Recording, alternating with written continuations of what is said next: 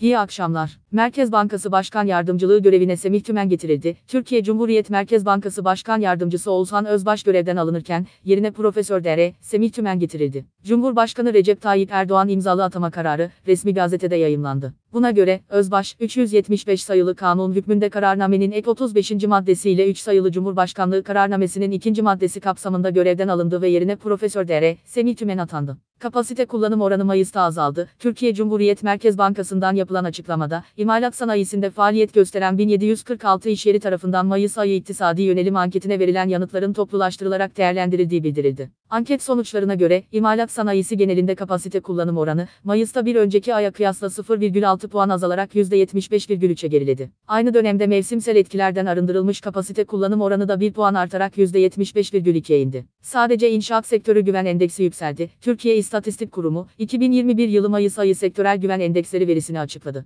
Güven endeksi hizmet ve perakende ticaret sektörlerinde düşerken, inşaat sektöründe yükseldi. Mevsim etkilerinden arındırılmış hizmet sektörü güven endeksi Nisan ayında 103,3 iken, Mayıs ayında %1,1 oranında azalarak 102,2 değerini aldı. Mevsim etkilerinden arındırılmış perakende ticaret sektörü güven endeksi ise Mayıs ayında %2,1 oranında azalarak 100,9 değerini aldı. Mevsim etkilerinden arındırılmış inşaat sektörü güven endeksi bir önceki ayda 77,3 iken, Mayıs ayında %3,0 oranında artarak 79,6 değerini aldı. Endeks kapsamında inşaat sektörü Mayıs ayında girişimlerin %46,8'i faaliyetleri kısıtlayan herhangi bir faktörün olmadığını, %53,2'si ise faaliyetlerini kısıtlayan en az bir temel faktör bulunduğunu belirtti. İnşaat sektöründe faaliyetleri kısıtlayan temel faktörlerden, finansman sorunları, Nisan ayında %28,7 iken Mayıs ayında %24,2, talep yetersizliği, Nisan ayında %25,5 iken Mayıs ayında %26,6 ve diğer faktörler, Nisan ayında %23,9 iken Mayıs ayında %30,1 oldu.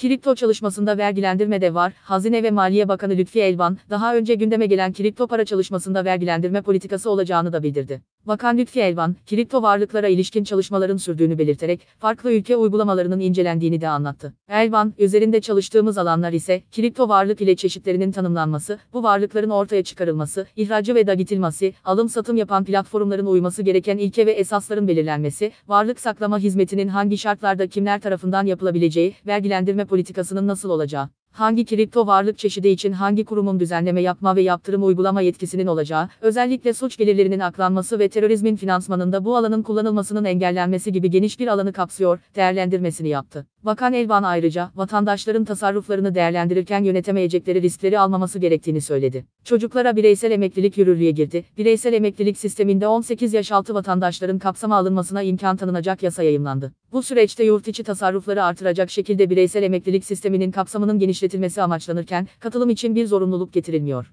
18 yaşından küçüklerin sisteme dahil olmasının önündeki engelin kaldırıldığı yasa ile sistemde tasarruf edilmesi ve tasarruf alışkanlığı oluşturulması hedefleniyor. Yeni düzenlemeyle 3 sene içerisinde 18 yaş altı bireysel emeklilik sistemine katılımın 923.000 civarı olması ve 3 milyar TL civarında bir birikim tutarına ulaşması bekleniyor. Bitcoin Madencilik Konseyi kuruluyor. Bitcoin madenciliği için çok fazla fosil yakıt gerektiği eleştirisi getiren, Tesla'nın Bitcoin ile araç satışını askıya alan Elon Musk, dün Kuzey Amerika'daki Bitcoin madencileri ile bir araya geldi. Bitcoin madencileri ile Elon Musk'ın bir araya geldiği toplantıda Bitcoin madencileri ile cari ve planlanan yenilenebilir enerji konuları ele alındı. Bitcoin madencilerinin yenilenebilir enerji kullanımı konusunda anlaşmalarının umut verici olduğunu belirten Musk, Twitter üzerinden yaptığı açıklamada, Kuzey Amerikalı Bitcoin madencileri ile konuştum. Cari ve planlanan yenilenebilir enerji kullanımlarını yayınlamayı taahhüt ettiler. Madenciler, enerji kullanımında şeffaflığın desteklenmesi ve dünya genelinde sürdürülebilirlik girişimlerinin hızlandırılması için Bitcoin Madencilik Konseyi kurulmasında anlaştılar, ifadelerini kullandı. BIST 100 endeksi günü %3,58'lik düşüşle 1400,22 puandan tamamladı. Saat 19.30 itibariyle dolar 8 lira 47 kuruş, avro ise 10 lira 37 kuruştan işlem görüyor. Google üzerinden yapılan aramalar doğrultusunda günün internet gündemi şu şekilde sıralandı. 1. Masumiyet final.